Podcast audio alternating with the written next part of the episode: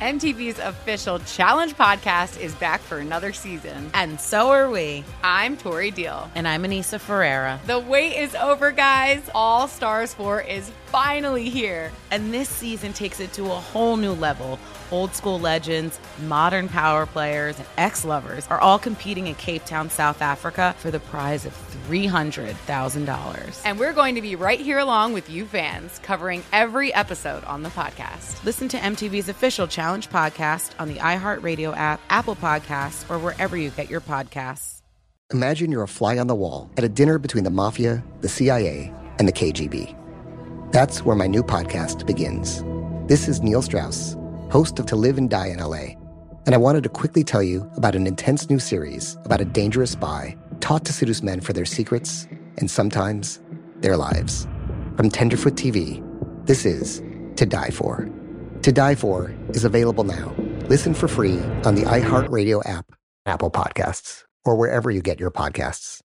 Danielle Moody here, host of the Woke AF Daily podcast. We've been with iHeart for a year, and what a year it has been. As we head deeper into 2024 and yet another life changing election cycle, Woke AF Daily is here to keep you sane and woke. Make Woke AF Daily your podcast destination for 2024 election news and analysis. Listen to Woke AF Daily Season 5 on the iHeartRadio app, Apple Podcasts, or wherever you get your podcasts. The Black Effect presents Family Therapy, and I'm your host, Elliott Connie.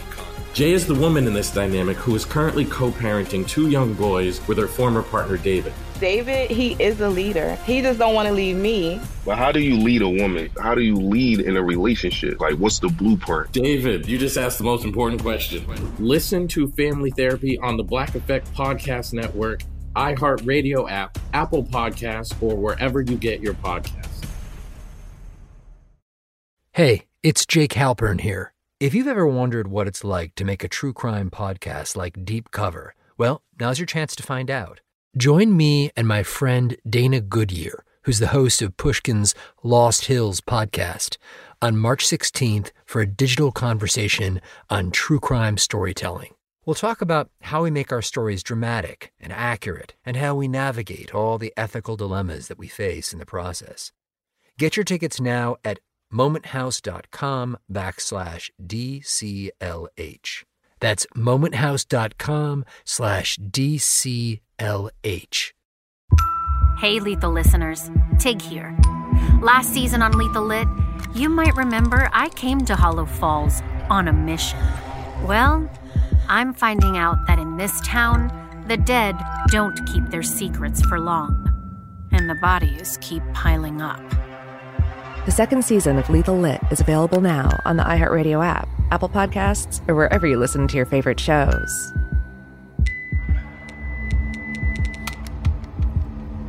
Baby girl, baby boy, it's your girl B Simone, and I got my beautiful, pretty co-host, Pretty Vee. What's up, girl? What they do, what they do, what they do. You guys, this time on the Women of Wild and Out podcast, we got our girl Justina Valentine in the building. What's poppin'? We're continuing the conversation about all the hot topics that matter to us the most. We got amazing guests, the cast of Wild and Out, and more. Listen to the Women of Wild and Out on the iHeartRadio app, Apple Podcasts, or wherever you get your podcast starting February 22nd.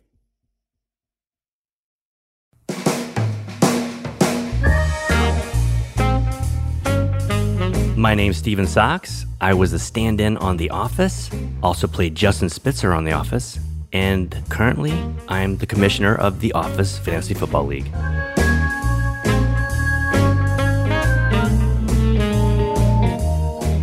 Hello, everyone, and welcome to a special Thursday edition of The Office Deep Dive. I am your host, Brian Baumgartner. And yes, I'm here on a Thursday. Why? You it's not Tuesday. Why a Thursday? Well, because I'm so excited. It's my favorite time of the year. It's the most wonderful time. Oh, we have to pay for that. Listen, those of you who follow me on social media know that I am a huge football fan. That's right. But did you know that a lot of the Office family actually love football too? In fact, we have our own fantasy football league that has been going on for 17 years. An official The Office Fantasy Football League. now that 17 years, that's longer than some of you have been alive. okay? Now, uh, the competition started way back while we were filming the show, like season two ish. And let me tell you, our directors hated it. Our assistant directors really hated it because nothing interrupted our ability to do our jobs like our obsession with beating each other. Yes, defeating, like pummeling one another.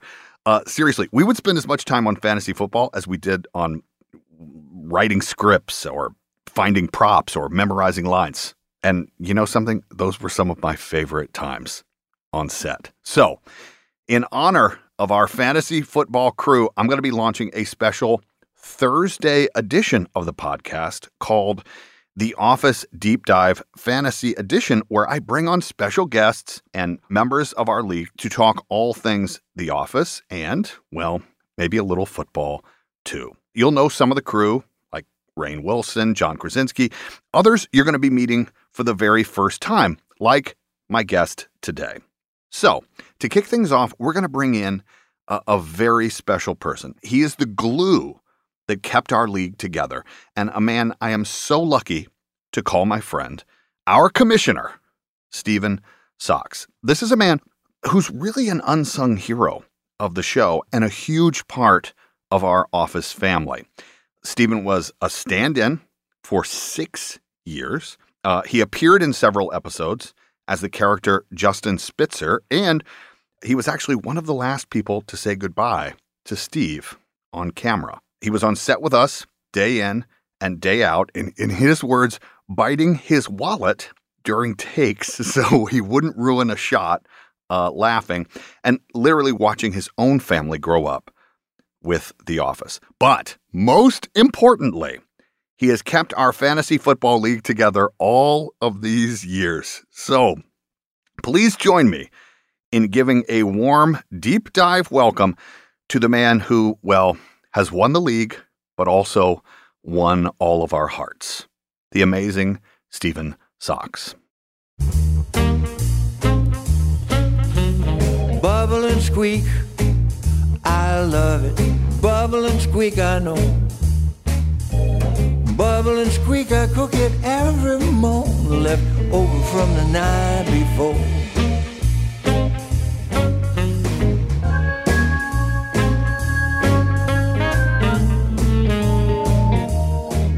Brian. There he is.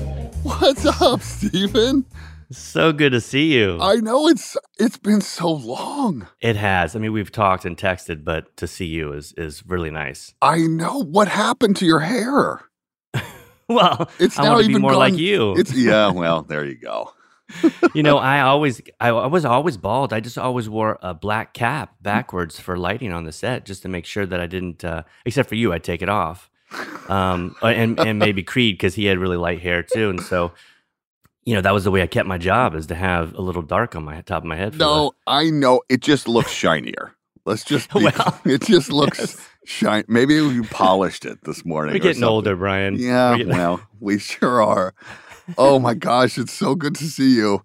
What? Um. What? So you're good. You survived. good. This? Yes. Yeah, we have survived. It was uh it was, you know, I think for parents, it's the the hardest part of the whole thing is you're trying to protect your kids in so many different ways, not only health wise, but you know, mental health wise uh, Right. with school.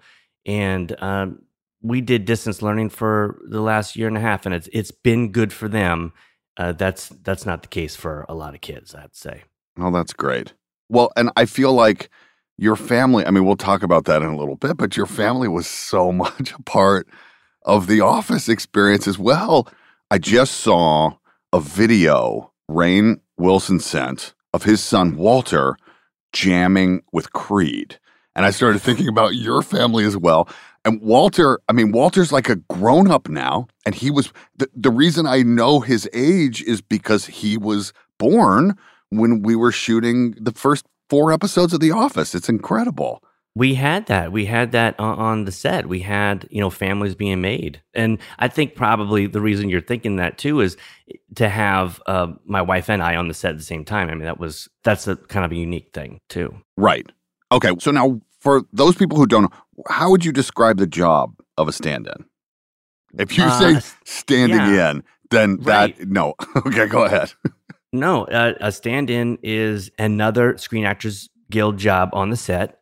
Is also known as second team, and uh, will will watch the rehearsals of a scene uh, by the actors. The actors are also called first team, and and usually during the last rehearsal, the camera department will throw down some marks on the like tape marks on the ground, just spots that the actors will land on. That's called blocking. And then after rehearsal, the actors, you know, have some time because the camera and lighting are preparing for the shot and stuff. So the actors go off and, you know, finish up hair and makeup or go over your lines or, or whatever you guys do. And the stand-ins will stand in uh, the places that are, that are marked during that blocking and help the director of photography, the DP, light the scene and coordinate the movements of the camera and stuff. So, so the stand-in needs to just basically pay attention to what's going on in the scene and really get the movements down uh, that the actor was doing.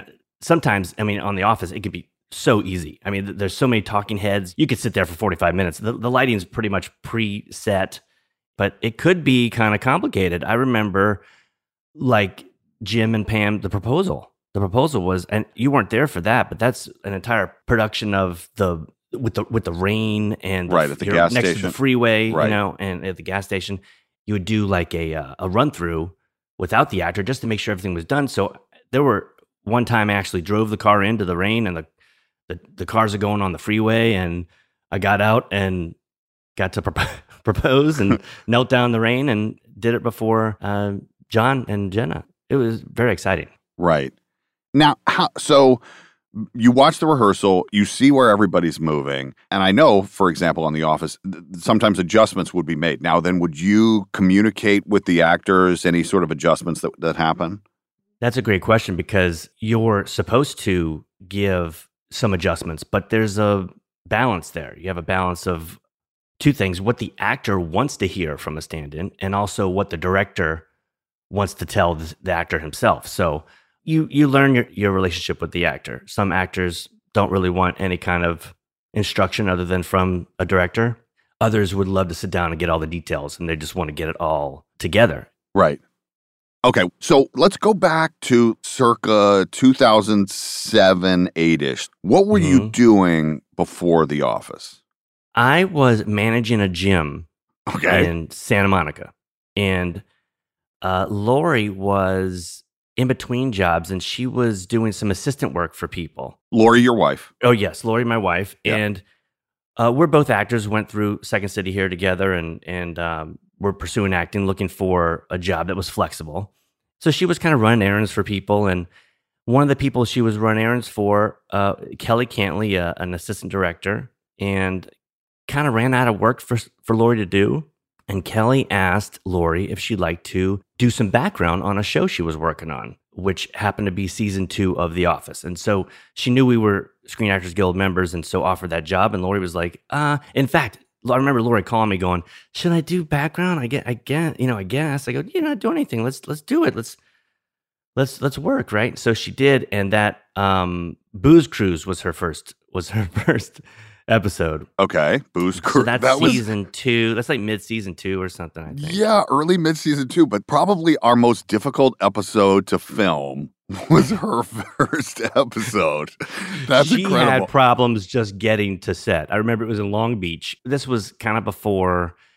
Well, I guess I had a cell phone, but I don't know if she had a cell phone. I don't really remember. But we didn't have like Waze or you know uh, Google Maps and stuff. So her getting down to Long Beach, I remember she was calling me early, early in the morning. She's like, "I'm lost," I don't, you know. and it was one of these things going, "Is this going to work out? Is this job going to work out? Or we're, you know, this is this the way we're going to start?" And uh, she had a blast. It was great. yeah, so she was there as the female stand in for. Yeah, then well, they only had. This is very weird too because Screen Actors Guild usually, because it's a union, designates that there'll be a stand-in for every actor on a set, and I mean, we could have fifteen actors on a, uh, on a scene at one time, and there was one stand-in at that time, a man. Wow. And they were like, oh, well, let's get a second stand in. And so they need a female. And I don't know if it was because of the documentary style or, or however they got away with, with that through the union, but that's how it was. And they asked Lori about that. And again, we were, we were like, well, I mean, is it, you can have enough time, you know, to audition and stuff like that, you know, that, that kind of idea of the, the non-working actor going, I need to make time for my, my auditions. And when all this stuff happens. Right. And, uh, and so she kind of reluctantly were like, okay, let's try this. And again, it was the best decision she made, you know. Uh, but that was start of season three, and they had two stand-ins at that time. Okay. And then you eventually came on. What what was the story there? Yeah. You, go ahead. Well, I got to meet you guys. Yes. And so there was some rapport there that first her first season as a stand-in. And they lost the the male stand-in. They were looking for someone to fill in, and I, we got a call from Kelly again saying, "Would you be interested?" And I was so stressed at my job. We were, I was managing this gym in Santa Monica. Like I said, I live in Studio City, like near Universal Studios, for people that might not know exactly. A long commute. It's like twenty miles, and the gym opens at five a.m. It closes at midnight. There wasn't a time I was away from the gym. Right. Really stressed out, and I knew Lori was having a great time. It was a time for us to be together, and that was really a no-brainer for me. Right. So this was your first time standing in. Yeah, I had no idea what I was doing, and and but, but I mean, not only did it, and and as actors, we, the, that reluctancy that I talked about, you know, doing it because there's this stigma that you're, you, if you're standing in on a show, uh, your second team, uh, you may uh, want to be first team, but now everyone sees you as second team, and and and I haven't found that to be true. Not only do you have a chance to show professionalism um, and sometimes acting chops on a set in front of producers, but you meet a lot of great people. I would meet a new director every week. I mean, we had Ken Kwapis, uh, Paul Feig, who, who is like the best dressed director in Hollywood. uh, you know, Jeff Blitz, Harold Ramis directed the first time I ever acted on The Office. Um, we had Jon Favreau. I mean, there was, and, and I didn't have, Lori had J.J. Abrams. You had J.J. Abrams and Joss Whedon. So it was great experience to learn from those directors, but, but to see camera movement, um, lighting, set decoration. So when you go to make your own project, you kind of know what to do, but also when you're on the set as an actor, you you know what's going on. I mean, especially after The Office, when there was a time where I was standing in on what's called a uh, multicam show, uh, which would be your typical uh, comedy, uh, right, you with know, a laugh track and and multiple Exactly. cameras sh- shooting at the same time, like Friends or Will and Grace. Exactly. That isn't something that an actor learns. I mean, it, it is closer to, you know, I know you have a theater background like I do. It's closer to theater, but it still takes some, you know, you can go on it your first time as an actor and you can, you can act confident in, in, in any job you do, you act confident, you can get away with a lot of stuff. But um, to really learn what multicam shooting is and have an idea and know what each camera is doing really helps when you're on the other side of the camera to, to know what they're asking of you and, and how to perform. Right. Now you your main stand-in person, at least for the first uh, four years you were there, was was Steve Carell. This is St- Steve's birthday. Is this week? Hap- right. Happy birthday to Steve. Um, how was it like working with him on the set, and and how, you know, to give people an idea, actually that that I don't even know, how was he to to talk and and work with, you know, between the setups and then going back into the scenes? What what did he want to hear? Steve is very professional. He's a bit quiet on set for the most part. He wouldn't like a lot of adjustments. If there were major things, your mark has changed. Yes, Right. I'll, I'll tell you, your mark has changed. But um, he was very focused. But I have to say, he's the one that I and probably every actor on the show learned the most from. I mean, there was a lot of young actors on that set. Right. And not that Steve was old, but he was mature in his acting and his professionalism.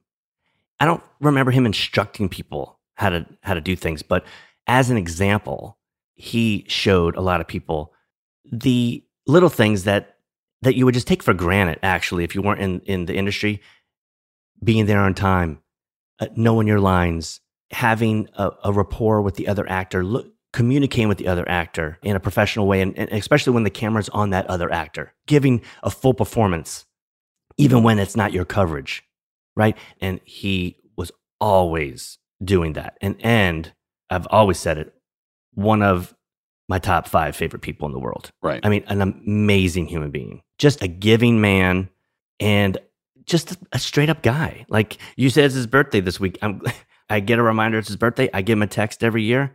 He he never doesn't just text me back right away. I mean, Right. when he left the show, he said, "You have my number." Well, we had played golf. You know, John. You, I mean, uh, Chris Workman played with us, Yep. right? I remember that. And we had played golf, and so we had exchanged numbers and stuff. And I remember him saying, "You have my number. You have my email. You need anything? Let me know."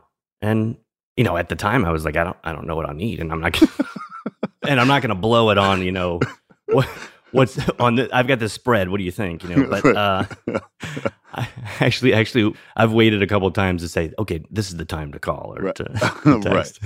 um, well, you know, we've talked a lot about him as an actor, and one of the things that that was unique about him in a way, and I sort of have attributed it to his improv background, was he was, and I mean this with all love and respect, he didn't want to rehearse. And I always viewed it like he wanted to bring in the performance when it was live because he wanted everybody to be on their toes in a specific way. He did not deliver a ton of performance during the rehearsal versus James Spader, another amazing actor who wanted every gesture worked out in advance. So how was that different uh, transitioning from one to the other? How was that different for you? Uh, James Spader wanted as much input as possible in every facet of the process. When he left to do hair and makeup, and there was that 45 minutes of setup, I think in his mind, he was thinking, I might be missing something. Right. Let me get back and see is there, is there anything that you can give me, is basically what he would. He would just sit and chat. And before he would get to a place where someone could pull him and say, We're ready, he would want to pull me to the side and just let's talk. Um, also, with James, uh, the writers wrote a lot for Robert California. I mean, a lot of big dialogue pieces, speeches. That's right. Oh man, it was it was, and and he was incredible at it. Um, but he wanted someone on book at all times. So I had started doing that a couple of seasons in. I would be on book for anybody, but it was rarely needed. Really, I, I just got time to sit next to the monitors and get close to the director and and follow the script. It was fascinating for me. But with James Spader, he, every word needed to be exactly right.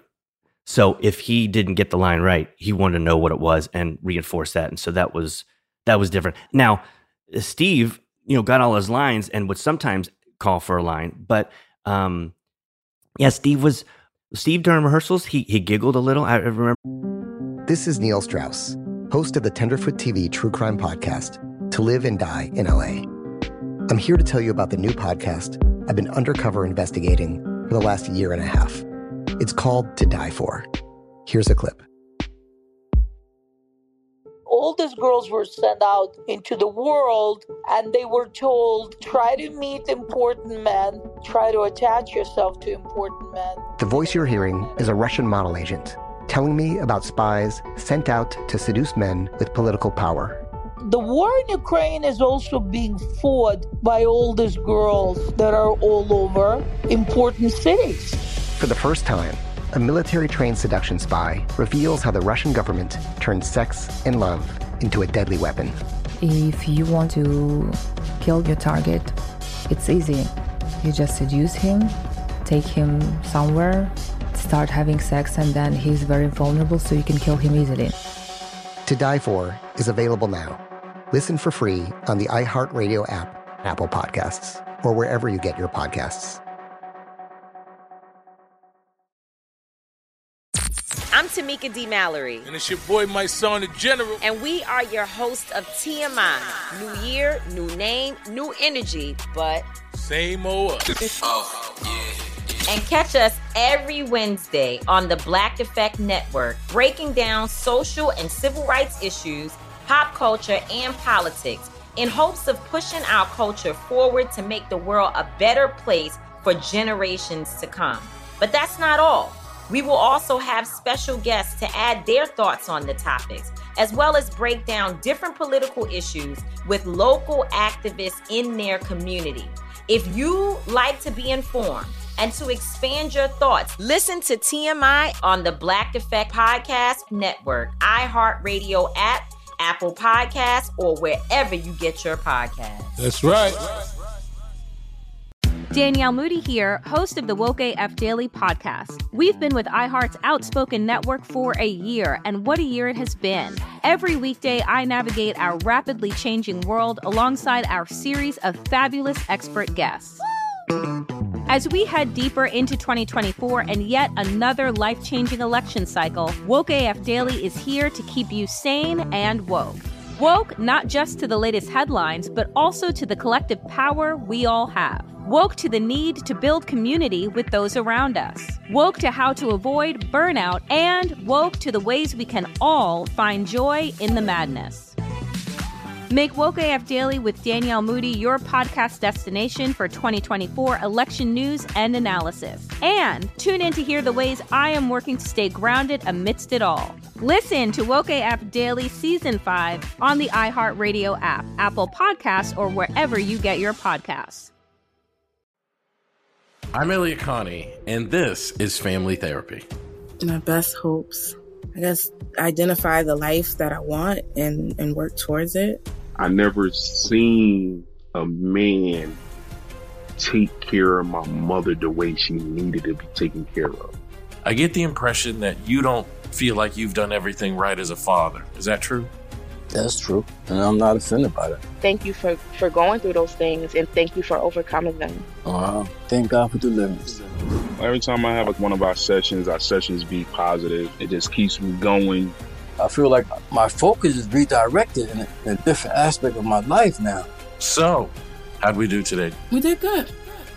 The Black Effect presents Family Therapy. Listen now on the Black Effect Podcast Network, iHeartRadio app, Apple Podcasts, or wherever you get your podcasts.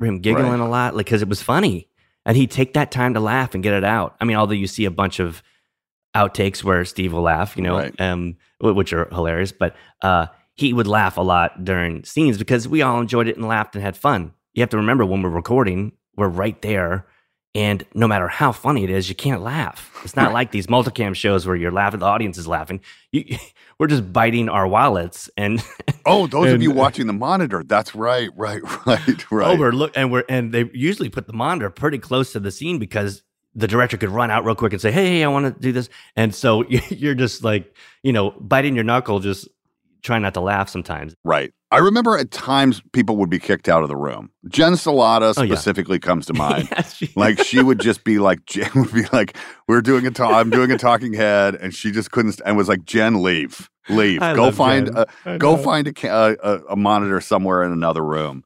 Mm-hmm. Um, that's that's really interesting. So James really worked with you before, Yeah, kind of before, really during, and after. Yeah. There were times where I would go into his trailer and we just run lines, Right. you know, because I would have some time off, or we'd do it during lunch or whatever, and it was great. Um, there were times where you would hand me uh, the script, say, "Hey, run this with me," or or Rainn would do that. But you know, these were big, meaty dialogues. These were like little mini, uh, like audition pre- pieces. You know, like, Right. They were long. It was a lot of words, and he Right. did so well with them. You know, he really did. Yeah.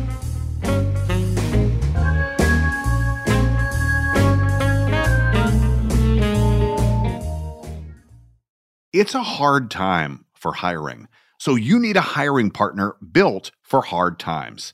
That's Indeed. If you're hiring, you need Indeed because Indeed is the hiring partner where you can attract, interview, and hire all in one place. And Indeed is the only job site where you're guaranteed to find quality applications that meet your must have requirements or else you don't pay. Instead of spending hours on multiple job sites hoping to find candidates with the right skills, you need one hiring partner that can help you do it all. Indeed partners with you on every step of the hiring process. Find great talent through time saving tools like Indeed Instant Match, assessments, and virtual interviews. With Instant Match, as soon as you sponsor a post, you get a short list of quality candidates with resumes on Indeed that match your job description, and you can invite them to apply right away. Plus, you only pay for quality applications that meet your must have requirements. Join more than 3 million businesses worldwide that use Indeed to hire great talent fast. Start hiring right now with a $75 sponsored job credit to upgrade your job post at Indeed.com slash Office Deep Dive. Offer valid through March 31st. Go to Indeed.com slash Office Deep Dive to claim your $75 credit before March 31st. Indeed.com slash Office Deep Dive. Terms and conditions apply. Need to hire? You need Indeed. From the creator of The Bright Sessions comes a new fiction podcast for all ages. Jump back to 1997 and follow Maxine Miles as she starts high school in the picturesque town of Hastings, New Hampshire. Fall is the season in which this small town shines. Apple cider, pumpkin patches, farmers markets. It's idyllic for adults and boring for Max. But suddenly, Max's school year starts to look a bit more interesting when a fellow student vanishes. With the help of her misanthropic classmate Ross, Max starts to look into the disappearance. Her investigation draws her deep into the dark woods around Hastings and even deeper into the secrets and lies that course through the veins of this sleepy town. This new YA mystery from writer director Lauren Shippen is an audio drama with heart and wit that involves the audience in a way no fiction podcast ever has. Listen to Maxine Miles on the iHeartRadio app, Apple Podcasts, or wherever you get your favorite shows.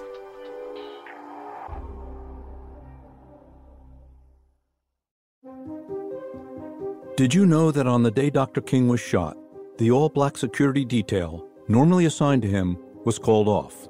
They're the ones who would not allow him to stay at any hotel with balconies. That security union was reassigned. There was a man there who had just flown in, and there was a contract on my life that I was to go home. Did you know that on the day Dr. King was shot, two black firemen stationed across the street and one black police detective who was surveilling King were all taken off the job? What was the emergency that caused you to be moved to another fire station? Sure, there was no emergency. Chief Wallace, did you ever ask what this was all about? Yes. And then what were you told? Told that I had been threatened. This is the MLK tapes. The first episodes are available now. Listen on the iHeartRadio app, Apple Podcasts, or wherever you get your podcasts.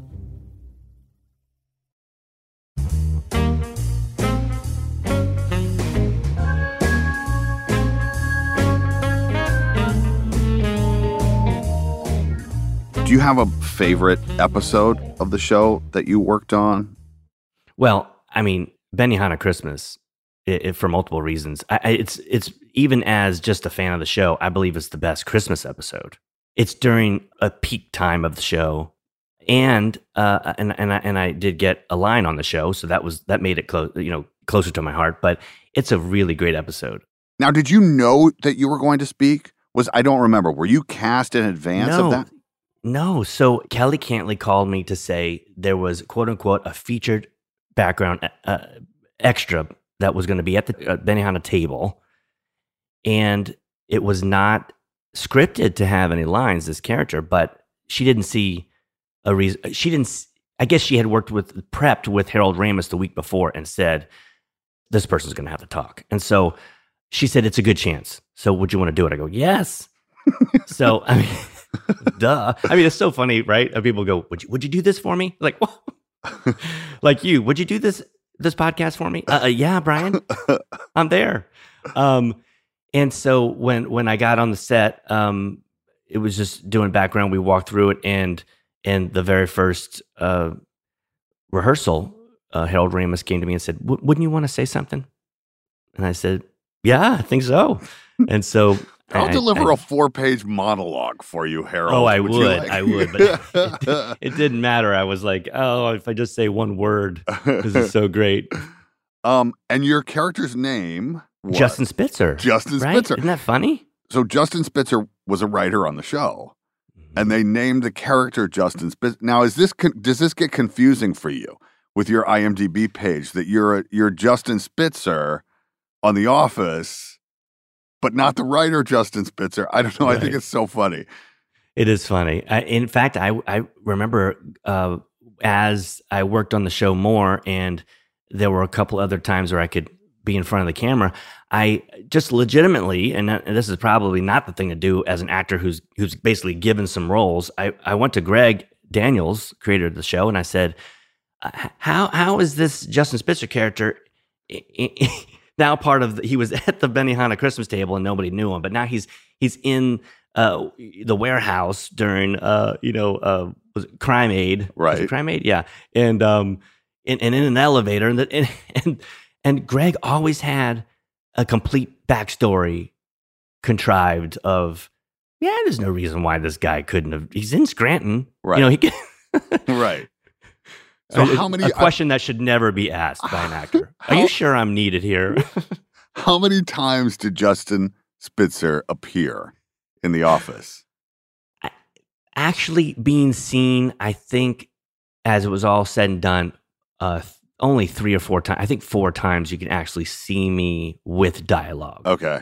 But then there were, then for me as an actor, there were a lot of voiceovers too that were available because um, there was no loop group for The Office. Um, a loop group is a group of five or six people who go into a sound booth and do all the the sounds of a crowd, uh, little individual. Hey, over there, and grab one of those. Hey, Patty, good to see you. You know that kind of thing. Yes. So when the editors would be going through and doing rough cuts of the episodes, I'd get a text saying, "Hey, at lunch, could you come over and throw down a line, and we'll just see if it works." So it could be something on a car radio. It could be, uh, you know, something that was Right. actually usually scripted, but um, he was like, "Just throw it down because I need I need a voice to show it to Greg, but they haven't cast it yet." So it always gave me a chance to do it, and if Greg liked it, he he, he could stay, and if it stayed, uh, it, it was mine, which is great. right. or Lori or Lori's, you know. So right. so I think we did end up doing. Um, I just go by like the the little residuals now, but I think it's like eight or nine episodes. Eight or Yeah. nine episodes. Yeah. You were But whenever I get, whenever I get a big group. Whenever I get a big residual check, I always think of you. I always go, if I'm getting a big residual check for that day, you know, big for me, uh, I'm going, oh, this is how fun to have done 188 episodes. um, what was the most challenging episode for you to work on? Hmm. Wow, that's a great question. Um, I can't think of any episodes that were mentally or emotionally challenging. Uh, well, oh, that's no. I'd have to say St- Steve's Steve's last episode. Right. You know, I was gonna say something like it was hot, like when we went went out into the woods or something. But you know, to be honest, um, saying goodbye to Steve, it was set up so well for us as a crew. On Thursday, you know, Monday we shot Monday through Friday. On Thursday of that week, we went to Ontario Airport and shot all the airport stuff. And we said goodbye to Michael Scott. He got on a plane and left. And that Friday, the next day was the, the last day for Steve. And we were back at the stages. I feel like that's when we said goodbye to Steve. Right. Um, I was lucky in the fact that in that moment, um, it was one of these things going, hey, put a suit on and show up on the last day because I want, uh, Greg said, I want to throw you in the background somewhere. And so, um, for those that remember, Steve's final time in, in the office bullpen, he says something to Creed and has a great moment with John and walks to the elevator and goes down the elevator and out to a car and goes to the airport. Well, his last scene is walking into that elevator, which is not a real elevator. Actually, we're on the first floor of everything, but the doors just close and then the doors open up on the other stage and we're yeah, it's it's the movie magic. But um so they had like a FedEx guy type of background character that was going to be in the elevator and walk out of the elevator as Steve was walking in the elevator. And uh, they just put me in with that FedEx guy. And so I would walk out of the elevator, Steve would walk in, and then I just waited in the lobby. And the doors closed, and we waited and held, and they'd say cut, and the doors would open. And that last time, I remember the doors opened, and he's, we knew it was it. And I was the first one. Right, I was literally six feet away, and I just I just hugged him. You know, Steve. He didn't. He he did. This is Neil Strauss, host of the Tenderfoot TV true crime podcast, To Live and Die in LA. I'm here to tell you about the new podcast I've been undercover investigating for the last year and a half. It's called To Die For. Here's a clip.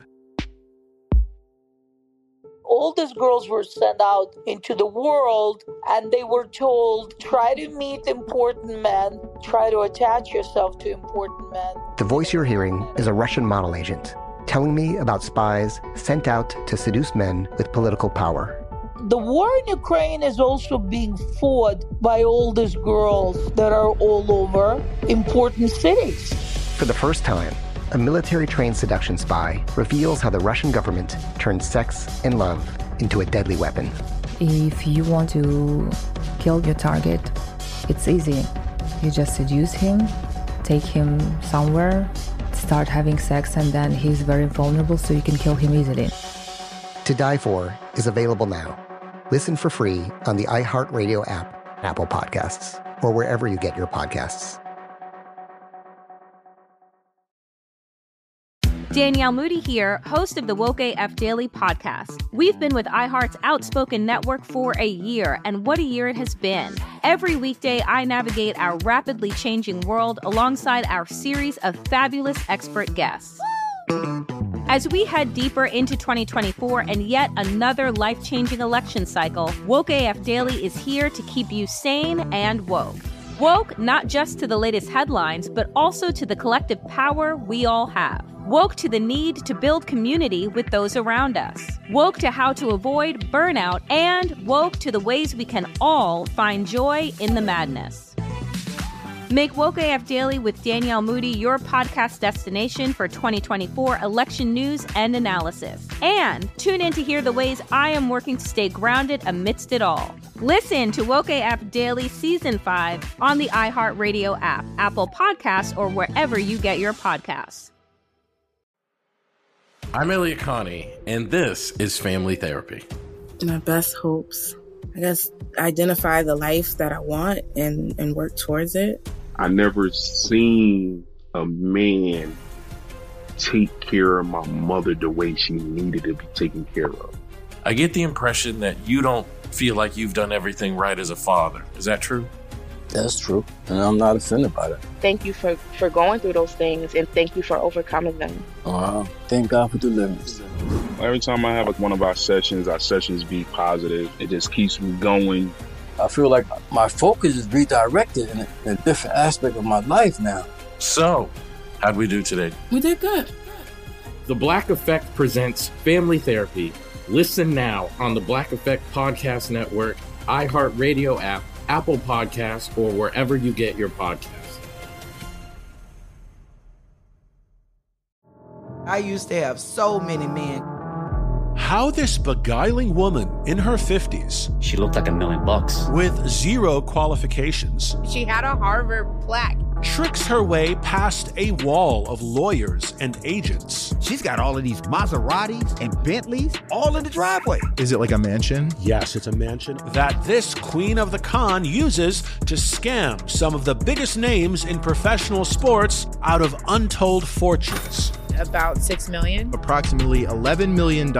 Nearly $10 million was all gone. Employing whatever means necessary to bleed her victims dry. She would probably have sex with one of her clients. Hide your money in your old rich man because she is on the prowl. Listen to Queen of the Con, Season 5, The Athlete Whisperer, on the iHeartRadio app, Apple Podcasts, or wherever you get your podcasts. Didn't even hesitate. He just hugged me, and uh, it was very emotional. It was very emotional. Yeah, but that was probably the that was probably the toughest. Uh, the, the the Thursday was really emotional too. I mean, it's a great it's a great ending for that character. I mean, it ended up not being the ending, but uh, exactly. But you know, he came back. But um, when he takes the microphone, when he takes the lavalier mic off, and and that's what she said, and you can't hear him. It's it's brilliant. It's really brilliant. And but but watching him walk away after Pam says goodbye to him was uh I mean there wasn't a dry eye in the house. Yeah. But on camera, It's interesting. You were the the second to the la- other than Pam. You were the last one to pass him by in the elevator. Yeah, that's right. That's right. Yeah, he um yeah, it was it was a special moment because we had gotten close. We had all gotten close and we didn't want to see this family broken up. We we want I mean, not only do you want to keep working, you know, we we knew Steve leaving uh was a big part of our show, uh but he was um just a wonderful person. He is a wonderful person to just have in your life. Yeah. The greater loss for the show, Steve Carell or Michael Scott? Hmm. For me, it's Steve. Um, I can always go back and watch Michael Scott. I can always appreciate that character over and over. I mean, I have a 13 year old daughter now that started binging the, the Office like during pandemic time, and it was like awesome. And we and we get to the end. Honestly, those last episodes were very painful and emotional, and I was like, oh, and we just start back at the pilot Yeah. and and I can I can go back and see that and watch that. B- but I had limited time with Steve. Yeah. Um, so you were on the show five to six years, um, which is a long time to to work with the same group of people. How do you feel that the office, the experience, the people were were different than other things that you've worked on? You know, Greg Daniels said, and I think he said this in front of everybody. He said that this show was really special and that people work their entire career and don't get a show like this. Not only nine years on a show, but the group of people. And I didn't appreciate it as much as I do now. It it is by far the best show I ever worked on because of the people. I I got close a couple times. There were a couple of shows I worked on. I go, this this is what a great group, but they didn't last. And when we didn't have the growth together. Right. I mean, you talk about family when you when you see uh, people having children, getting married, getting divorced, having deaths in their family, and you're there for that.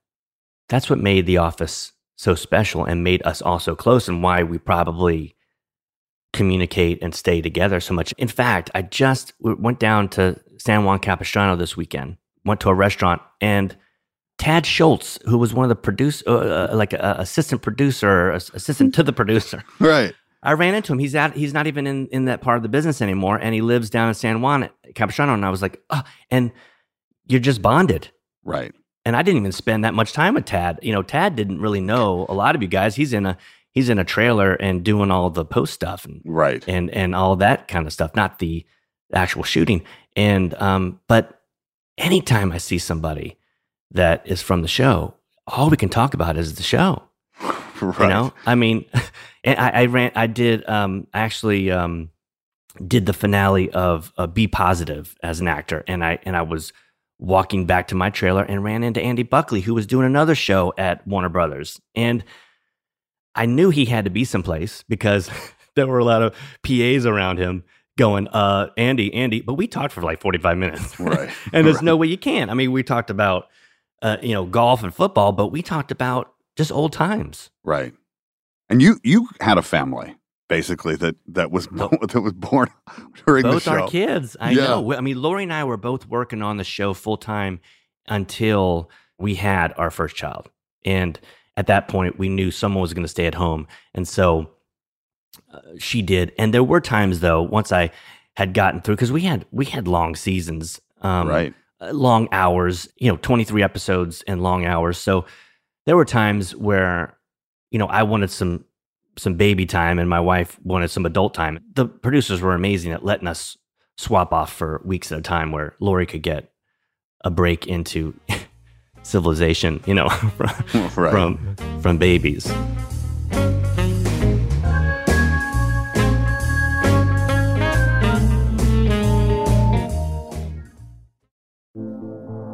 This is Paris Hilton. Last year, I revealed the story of my abuse at Provo Canyon School. Since then, thousands of survivors have come forward. Now, I'm on a mission to expose the truth of the entire industry. In this weekly investigative podcast, me and my host, Rebecca Mellinger and Caroline Cole, will examine one infamous teen treatment facility each season. First up, Provo Canyon School. This one is personal. When you first get there, you have to experience girls screaming, locked up, peeing themselves, in the hallway sleeping. And you're like, where am I? Holy heck, this is not what I expected. Listen to Trapped in Treatment on the iHeartRadio app, Apple Podcasts, or wherever you get your podcasts. Hello and welcome to our show. I'm Zooey Deschanel, and I'm so excited to be joined by my friends and castmates Hannah Simone and Lamorne Morris to recap our hit television series, New Girl. Join us every Monday on the Welcome to Our Show podcast, where we'll share behind the scenes stories of your favorite New Girl episodes, reveal the truth behind the legendary game True American, and discuss how the show got made with the writers, guest stars, and directors who made the show so special. Fans have been begging us to do a New Girl recap for years, and we finally made a podcast where we answer all your burning questions like Is there really a bear in every episode of New Girl? Plus, each week you'll hear hilarious stories like this. At the end, when he says you got some Schmidt on your face, I feel like I pitched that joke. I believe that. I feel like I did. I'm not a thousand percent. I want to say that was I, I, I tossed that one out. Listen to the Welcome to Our Show podcast on the iHeartRadio app, Apple Podcasts, or wherever you get your podcasts. Give us your attention, we need everything you got fast. Waiting on reparations, we be the illest podcast. Tune in every Thursday, politics and wordplay. We fight for the people because they got us in the worst way. From the hill to Brazil, Bombay to Kanye. From the left enclave to what the neocons say. Every Thursday, cop the heady conversation and, and break us off with some bread because we waiting, waiting on, on reparations. reparations. Listen to Waiting on Reparations on the iHeartRadio app, Apple Podcasts, or wherever you get your podcasts.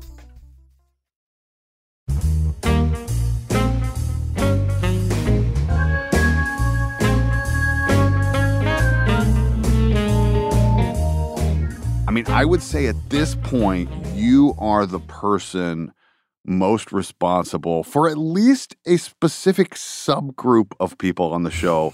Stephen is the commissioner of the Office Fantasy Football League. Stephen, this is a lot of work. You're talking about wrangling cats. Uh, those those of us, uh, especially the actors on the show. Now we're in year. What year is this now?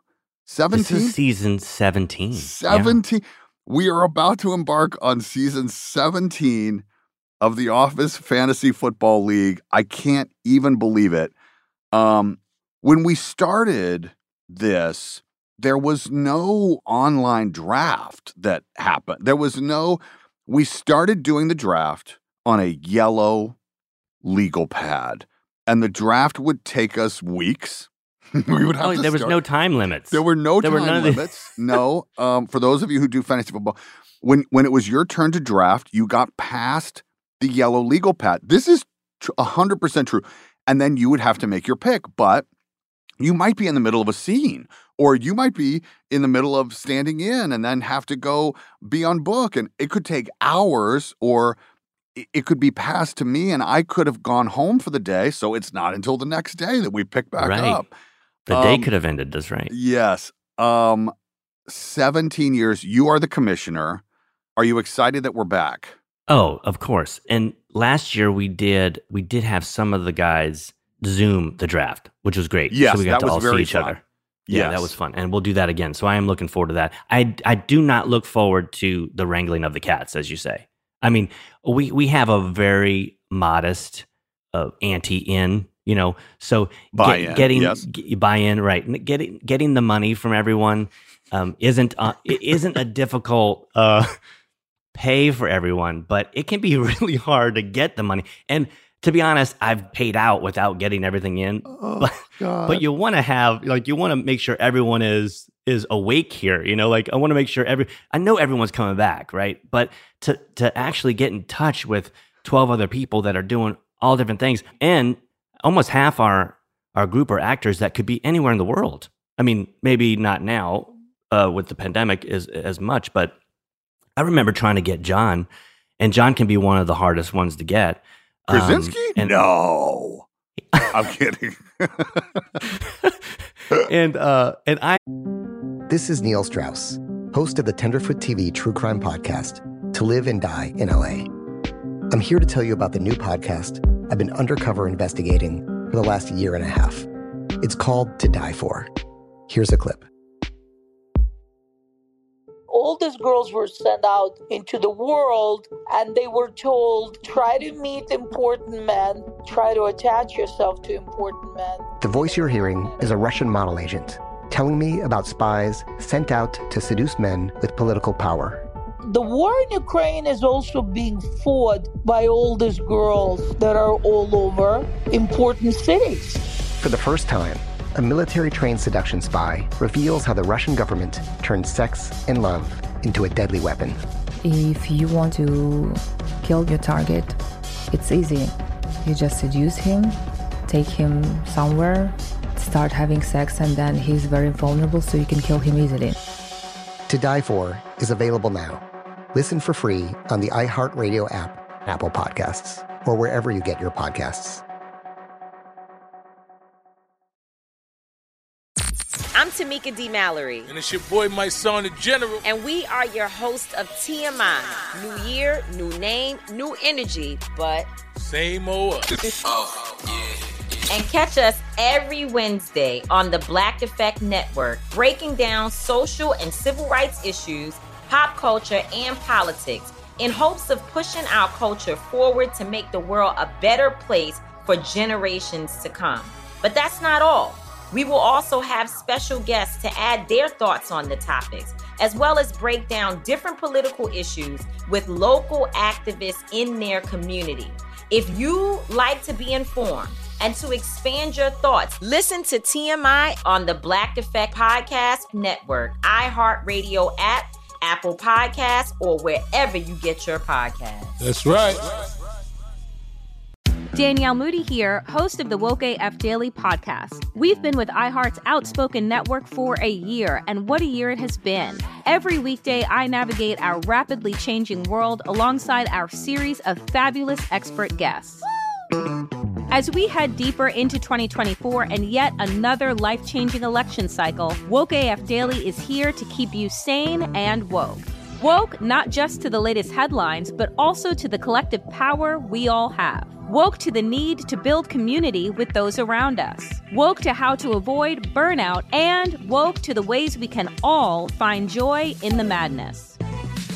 Make Woke AF Daily with Danielle Moody your podcast destination for 2024 election news and analysis. And tune in to hear the ways I am working to stay grounded amidst it all. Listen to Woke AF Daily Season 5 on the iHeartRadio app, Apple Podcasts, or wherever you get your podcasts. I'm Elliott Connie, and this is Family Therapy. My best hopes. I guess identify the life that I want and, and work towards it. I never seen a man take care of my mother the way she needed to be taken care of. I get the impression that you don't feel like you've done everything right as a father. Is that true? That's true. And I'm not offended by that. Thank you for, for going through those things and thank you for overcoming them. Wow. Thank God for deliverance. Every time I have like one of our sessions, our sessions be positive. It just keeps me going.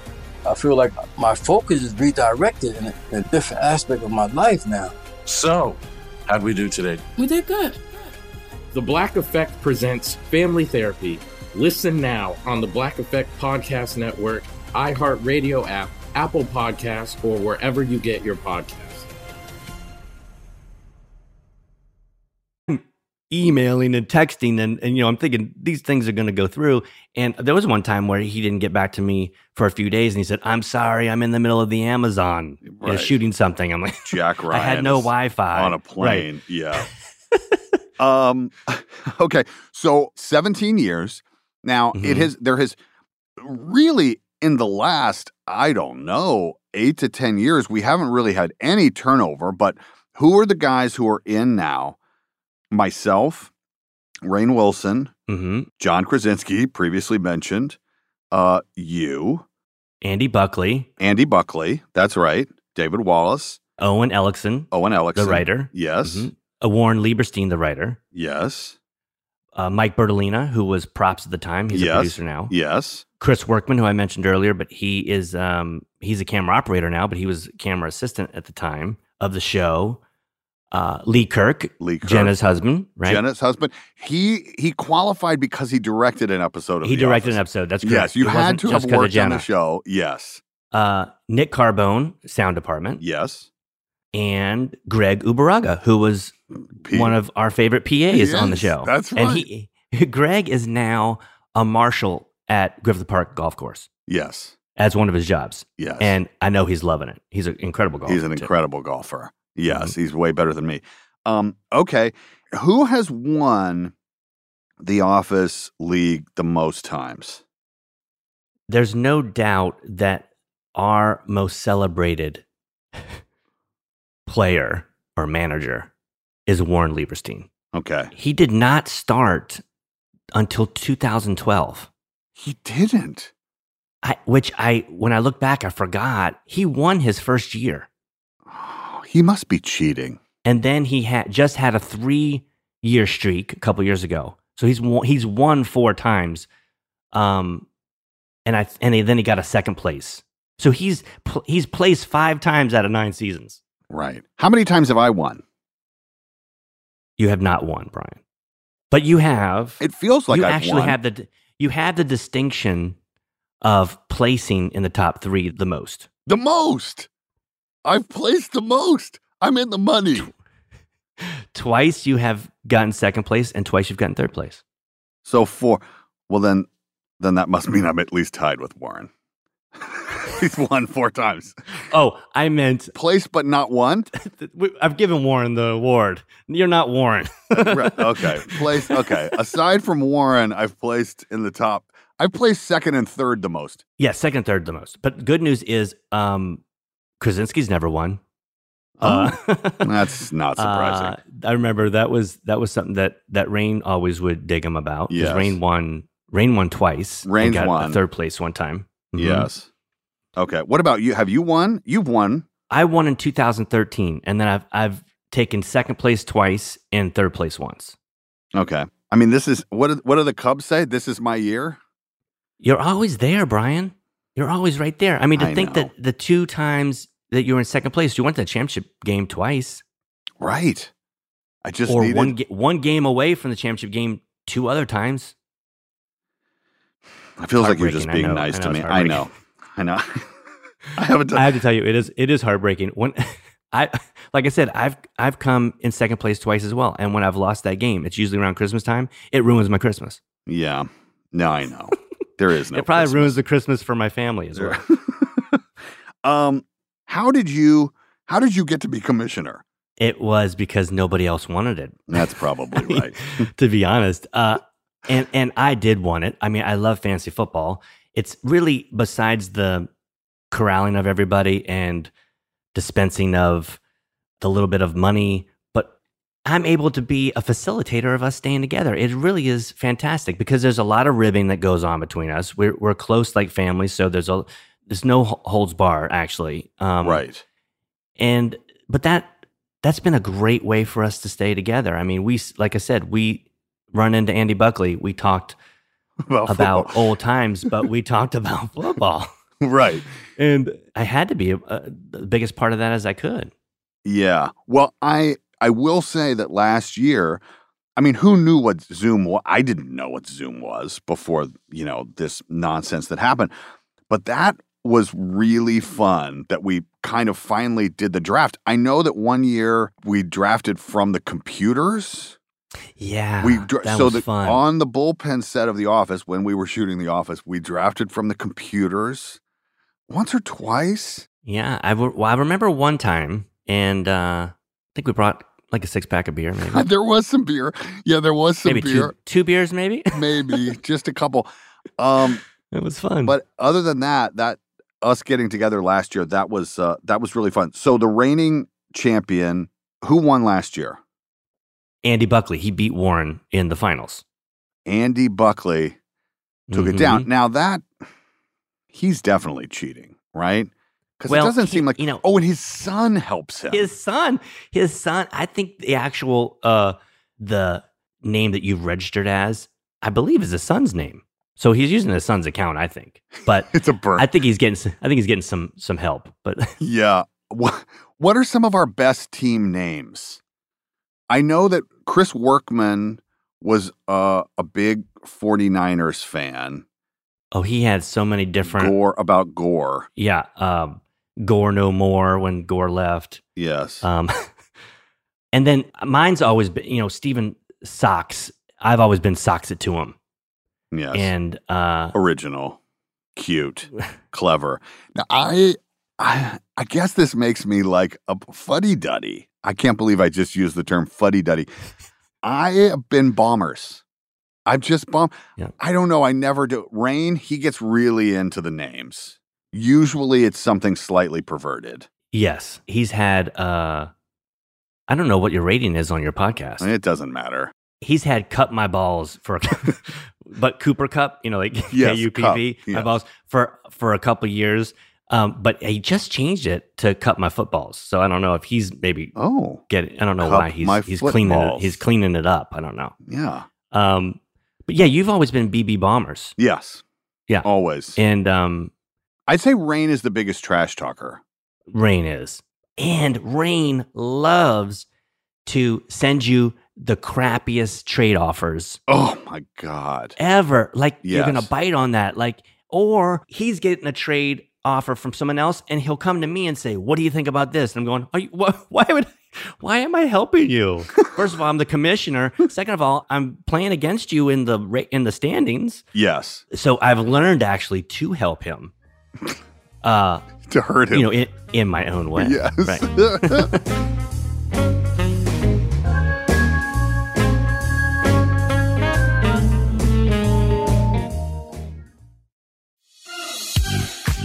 Hey, it's Dua Lipa. I'm here to tell you about my brand new podcast, Dua Lipa at Your Service. I'll be sitting down with the world's most inspiring minds to uncover what makes them tick, what they've learned from their successes, failures, and the obstacles life has thrown at them. We're going deep with people revolutionizing not just their own industries, but also culture more broadly. From Lisa Taddeo, the author redefining what it means to tell women's stories, to the fashion industry virtuoso Olivier Rousteing. You'll even hear me break bread with some of the most iconic and dishiest names in pop culture, like Sir Elton John. After a lot of upsets, a lot of disappointments, a lot of betrayals, it's turned out to be the most wonderful life right now that I could have ever imagined. I can't wait to share all of this and more with you. Listen to Dua Lipa at your service on the iHeartRadio app, Apple Podcasts, or wherever you get your podcasts.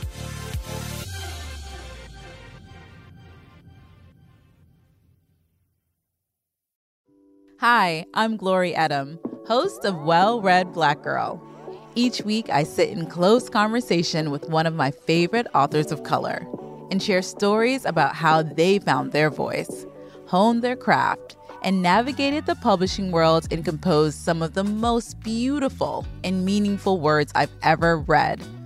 We journey together through the cultural moment where art, culture, and literature collide and pay homage to the women whose books we grew up reading. And of course, I check in with members of the Well Read Black Girl Book Club. It's the literary kickback you never knew you needed. And you're all invited to join the club. So tell your friends to tell their friends so we can be friends who love books. Listen to Well Read Black Girl on the iHeartRadio app, Apple Podcasts, or wherever you get your podcasts.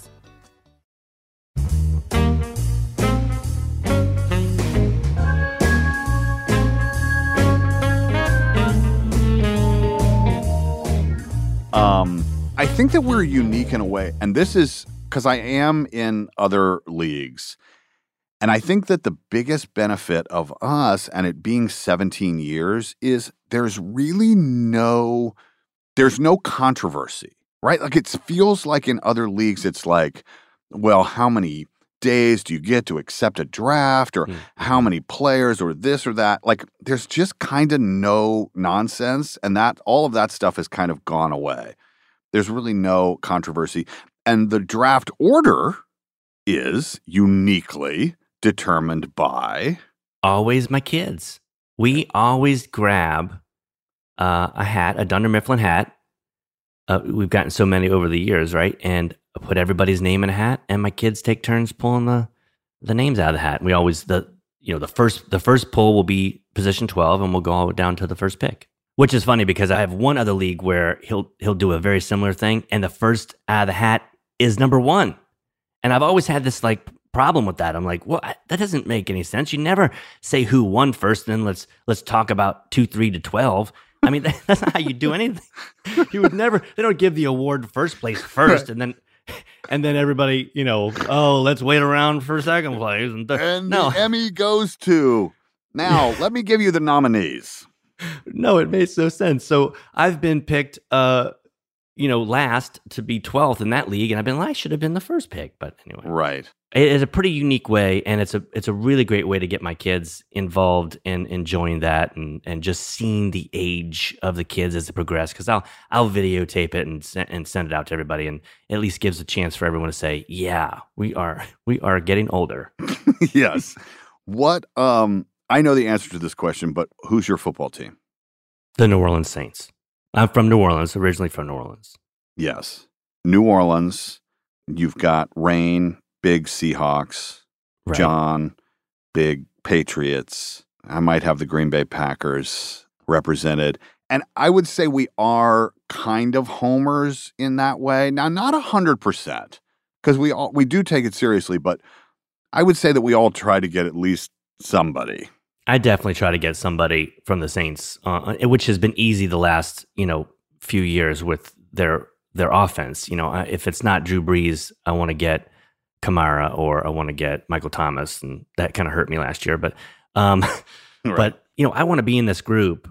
I want to win, but I also we have such a great time. Like when you talk about how there's no controversy, I think of like you're just kids on the playground, right? You show up, you got you got a basketball, and there's a hoop, and we're just playing. That's what we want. We want to have fun. So grabbing one of our players, yeah, is definitely a thing we want to do, even if it's not maybe the smartest draft choice. You know, uh, we'll move up the draft for uh, a hometown player, most definitely. Right. Okay. My uh, my producer came up with these uh, this idea. Let's see how well you or I do. All right. If you were to hold a draft with just office characters, who would you draft first, and what position would they play? Craig Robinson, fullback.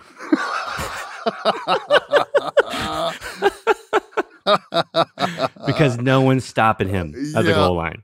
Okay, that's fair. that's all right. That's fair. What do you think uh, Kevin's position would be? Although, see, you said Craig Robinson, but you mean Daryl Philbin. Oh yes, I'm sorry. Yes, right. Daryl Philbin. Uh, what do you think Kevin would play? I think Kevin Malone would have to be uh, Deceptively athletic. Remember basketball. Yes, and and offensive linemen are, and that's where I would put him because you need someone that's going to have legs like tree trunks that are set in the ground and stable, and that's your that was your persona on the show, a stable, yes, physical person, almost an immovable object at times. So I could see the focus of Kevin just being, I'm I'm going to block, block, and I could see that. Nothing too Yeah, no, complicated. I think that. I mean, I think that's a that's a that's a um. You know, I think that's a that would be a standard response. I think. What do you though, think? If well, I think if you were a writer on The Office, it would probably there would probably be a final play in the game, and somehow Kevin would run by everyone and catch a long touchdown. That would be that would be sort of that would be where their their minds would go. I could see that. Um, who would who would get kicked out of the game first? oh boy, BJ probably. I mean, uh, uh, Ryan, Howard. Ryan. Ryan. Okay, fair enough. He'd piss off somebody. Yeah. Um, you know, I could see. Uh, I could see Meredith Palmer doing something where uh, she just would have to be removed from the from the game. Yeah. Well, there are substance abuse. There there might be te- testing. He might fail some sort of test. Right. Um, who who would be the MVP? Michael Scott. He'd be our. He'd be the quarterback, the fearless leader. for as ridiculous as some of the plays would turn out to be, and as nonsensical as they would turn out to be, at the end of the day, you knew it was an honest choice, and it probably fooled the hell out of the other team. well, that's true. because it would Um, make very little sense sometimes. Again, it, somehow I think it would it would be Jim. I don't know how, but it would be Jim. Well, that's you've been seeing those pictures of his abs. Of, of yeah, John's well, why. I'm t- yeah, exactly. Kidding me? Um, all right, so we may come back and we may talk about this. Now, our draft is coming up very soon. We get a lot of questions. I get a lot of questions directly, like I'm an expert. I've been doing it 17 years. You just heard I've never won. but we'll talk about uh, the league once we have uh, the player set. What do you think about that? That sounds great. I always love talking fantasy with you. Love it. Now, uh, Stephen, sorry, before I let you go, I- I know you have a podcast of your own called If We Knew Then. Um, it- tell us a little bit about that. If we knew then, yes, Liam uh, was born in 2010 with Down syndrome, um, and it was an incredibly frightening time for us. We when when Liam was born, we didn't know very much about Down syndrome or diversity, inclusion, all these words that we hear today, and and um, but most of the information we had about Down Down syndrome was not very positive. It was certainly not hopeful. And so we were really looking for a place where parents could hear those stories of accomplishments and and and also get useful information, you know, about therapies or educational supports, but um but just to hear positive messages. And and we initially thought that these things were going to be totally geared to the Down syndrome community, but we've I guess through constantly learning and evolving, we've realized that so many of our guests have given information that's needed by all parents, and Right. and it's helped us with both our kids. We just recently talked to an attorney about family trusts. Uh, we we we talk about the importance of self care for parents uh, through guided meditation was one way. Uh, we had a pediatric dentist on just about introducing your child to to healthy dental routine, you know, and uh, we had a Zen Buddhist on the Zen Buddhist priest on the show about talk about fear. I mean, that's a main thing. We we're only scared of the unknown and fearful of that because we don't know it, right? So the more information we can gather, the less fear we have, and these things benefit all parents. And really, to get down to it, though, even the stories that are more specific to Down syndrome, we all learn from. Right. We interviewed a couple times Chris Nikic. Uh, he is the first person with Down syndrome to finish an Ironman. He won the Jimmy V Award on the ESPYS Yeah. recently, and um, and and how he broke through stereotypes. And we had a a, a young dentistry student from Syria, Sadr Isa, who was raised by a father who has Down syndrome. I mean, his father has been married for 30 years, goes to work every day to support his family. And or siblings, like we've had our daughter on. One of the things that we see the most is that parent is so worried for the other kids or the other family members. Like what's the repercussions is the thought process. What's what's what's going to happen to these to the the kids we have? And overwhelmingly we found that it's it's a wonderful experience. Uh, uh, Right. We we got a chance to talk to Steve Gustafson uh, from Ten Thousand Maniacs, and he had his his sister Kathy had Down syndrome, and we talked to him about what he learned about her, and and many people from the entertainment industry too to talk about the importance of inclusion in media, and that is that is a big hashtag right now, inclusion, and it is very important for the disability community as well. Um, Right. but we talked to Julie Anne Robinson. She's the EP of Bridgerton, and that show has broken a lot of barriers. But she also did a movie about uh, an adult with Down syndrome. So, so yes, the podcast focuses on Down syndrome, and I highly recommend sharing it with anyone you know who has someone with Down syndrome in their life. But I think in doing it, I've realized how much we can learn from each other, especially, you know, from people we assumed were very, very different from ourselves, you know, and, and we really aren't all that different Right. when it gets down to it. I mean, that that's inclusion. And the more we include those stories, tell those stories, the more we include all the people in our society to join the table, to join the discussion, to truly be a voice in our society, the better we all are. Right. If we knew then a podcast from Stephen and his and his wife Lori, for what it's worth, some of my favorite days uh, on set were when people's kids who were either born during the show or not came in. Sophia, Liam, Walter, we talked Yeah. about before, uh, Rainn's kid, um, just Angela's Angela's daughter. Angela's daughter. Well, she basically lived there, right? totally. I think, I think she did live in the trailer. She lived in the trailer. She never went home. Um, no, Isabel, that of course is not true. Um, Stephen, thank you so much for coming and talking to me. You had a very significant and important role on the show, but also uh, you were an important part of our Dunder Mifflin family. And uh, I I want you to know you, Lori, your kids, all of you are um, are very special to me, and uh, and I, I appreciate you coming in. I appreciate all of the work that you do, keeping the fantasy football league going, and um, and I love you and appreciate you. And let's talk some more throughout the season.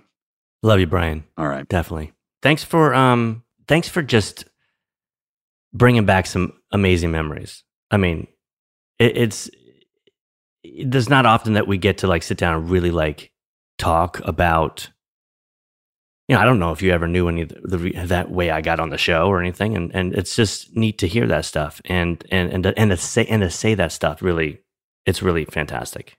Thank you. Thanks, buddy. Thank you.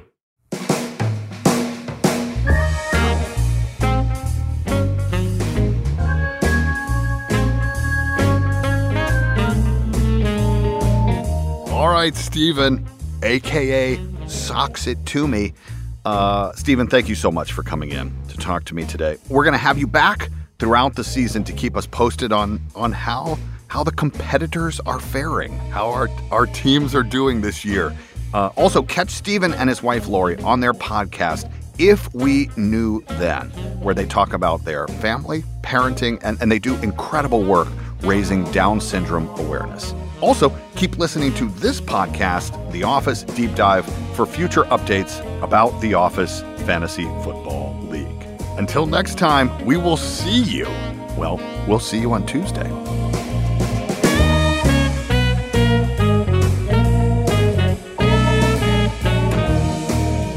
The Office Deep Dive is hosted and executive produced by me, Brian Baumgartner, alongside our executive producer, Lang Lee. Our producers for this episode are Liz Hayes, Emily Carr, and Diego Tapia, and our intern is Hannah Harris. My main man in the booth is Colin Tedeschi. Our theme song, Bubble and Squeak, performed by my great friend Creed Bratton, and the episode was mixed by Seth Olansky.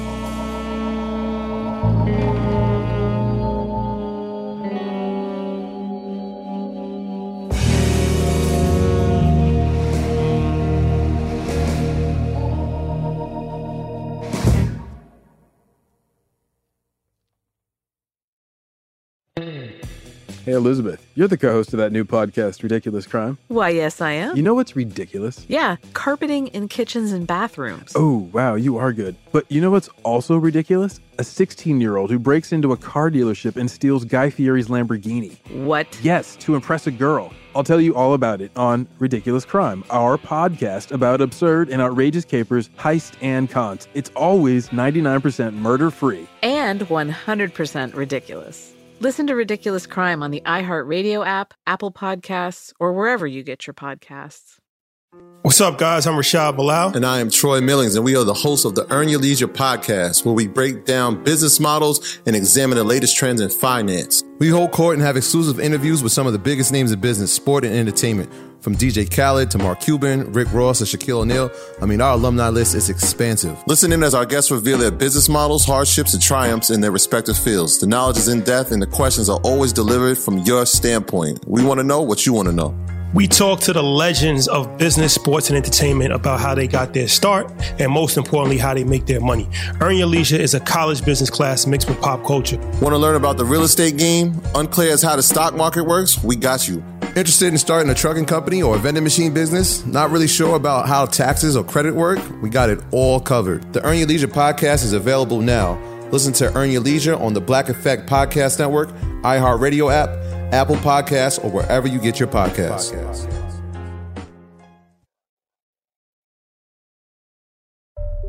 From Cavalry Audio, the studio that brought you The Devil Within and The Shadow Girls, comes a new true crime podcast, The Pink Moon Murders. The local sheriff believes there may be more than one killer. They were afraid, especially out in that area. A family was targeted, most of them targeted while they were sleeping. The Pink Moon Murders is available on February 22nd, and you can follow The Pink Moon Murders on the iHeartRadio app, Apple Podcasts, or wherever you get your podcasts. MTV's official Challenge podcast is back for another season. And so are we. I'm Tori Deal. And I'm Aneesa Ferreira. The wait is over, guys. All Stars 4 is finally here. And this season takes it to a whole new level. Old school legends, modern power players, and ex lovers are all competing in Cape Town, South Africa for the prize of $300,000. And we're going to be right here along with you fans, covering every episode on the podcast. Listen to MTV's official Challenge podcast on the iHeartRadio app, Apple Podcasts, or wherever you get your podcasts. Imagine you're a fly on the wall at a dinner between the mafia, the CIA, and the KGB. That's where my new podcast begins. This is Neil Strauss, host of To Live and Die in LA, and I wanted to quickly tell you about an intense new series about a dangerous spy taught to seduce men for their secrets and sometimes their lives. From Tenderfoot TV, this is To Die For. To Die For is available now. Listen for free on the iHeartRadio app, Apple Podcasts, or wherever you get your podcasts. I'm Diosa. And I'm Mala. We are the creators of Locatora Radio, a radiophonic novela, which is a fancy way of saying a, a podcast. podcast. Welcome to Locatora Radio, Season 9. Love at First Listen. We're older, we're wiser, and we're podcasting through a new decade of our lives. This season, we're falling in love with podcasting all over again. And getting to the heart of our stories. We're going places we've never gone before, and we're bringing you along with us. With new segments, correspondence, and a brand new sound. Season 9 is kicking off with an intimate interview with Grammy Award winning singer songwriter Natalia Lafourcade. What's giving you hope right now? Well, when I see what music does to people, it gives me a lot of hope. If you liked Locatora before, you're going to love season 9. Subscribe to our show and you'll see why Locatora is your prima's favorite podcast. Listen to Locatora Radio as part of the My Cultura Podcast Network, available on the iHeartRadio app, Apple Podcasts, or wherever you get your podcasts. The Black Effect presents Family Therapy, and I'm your host, Elliott Connie. Jay is the woman in this dynamic who is currently co parenting two young boys with her former partner, David. David, he is a leader. He just don't want to leave me. Well, how do you lead a woman? How do you lead in a relationship? Like, what's the blueprint? David, you just asked the most important question. Listen to Family Therapy on the Black Effect Podcast Network, iHeartRadio app, Apple Podcasts, or wherever you get your podcasts.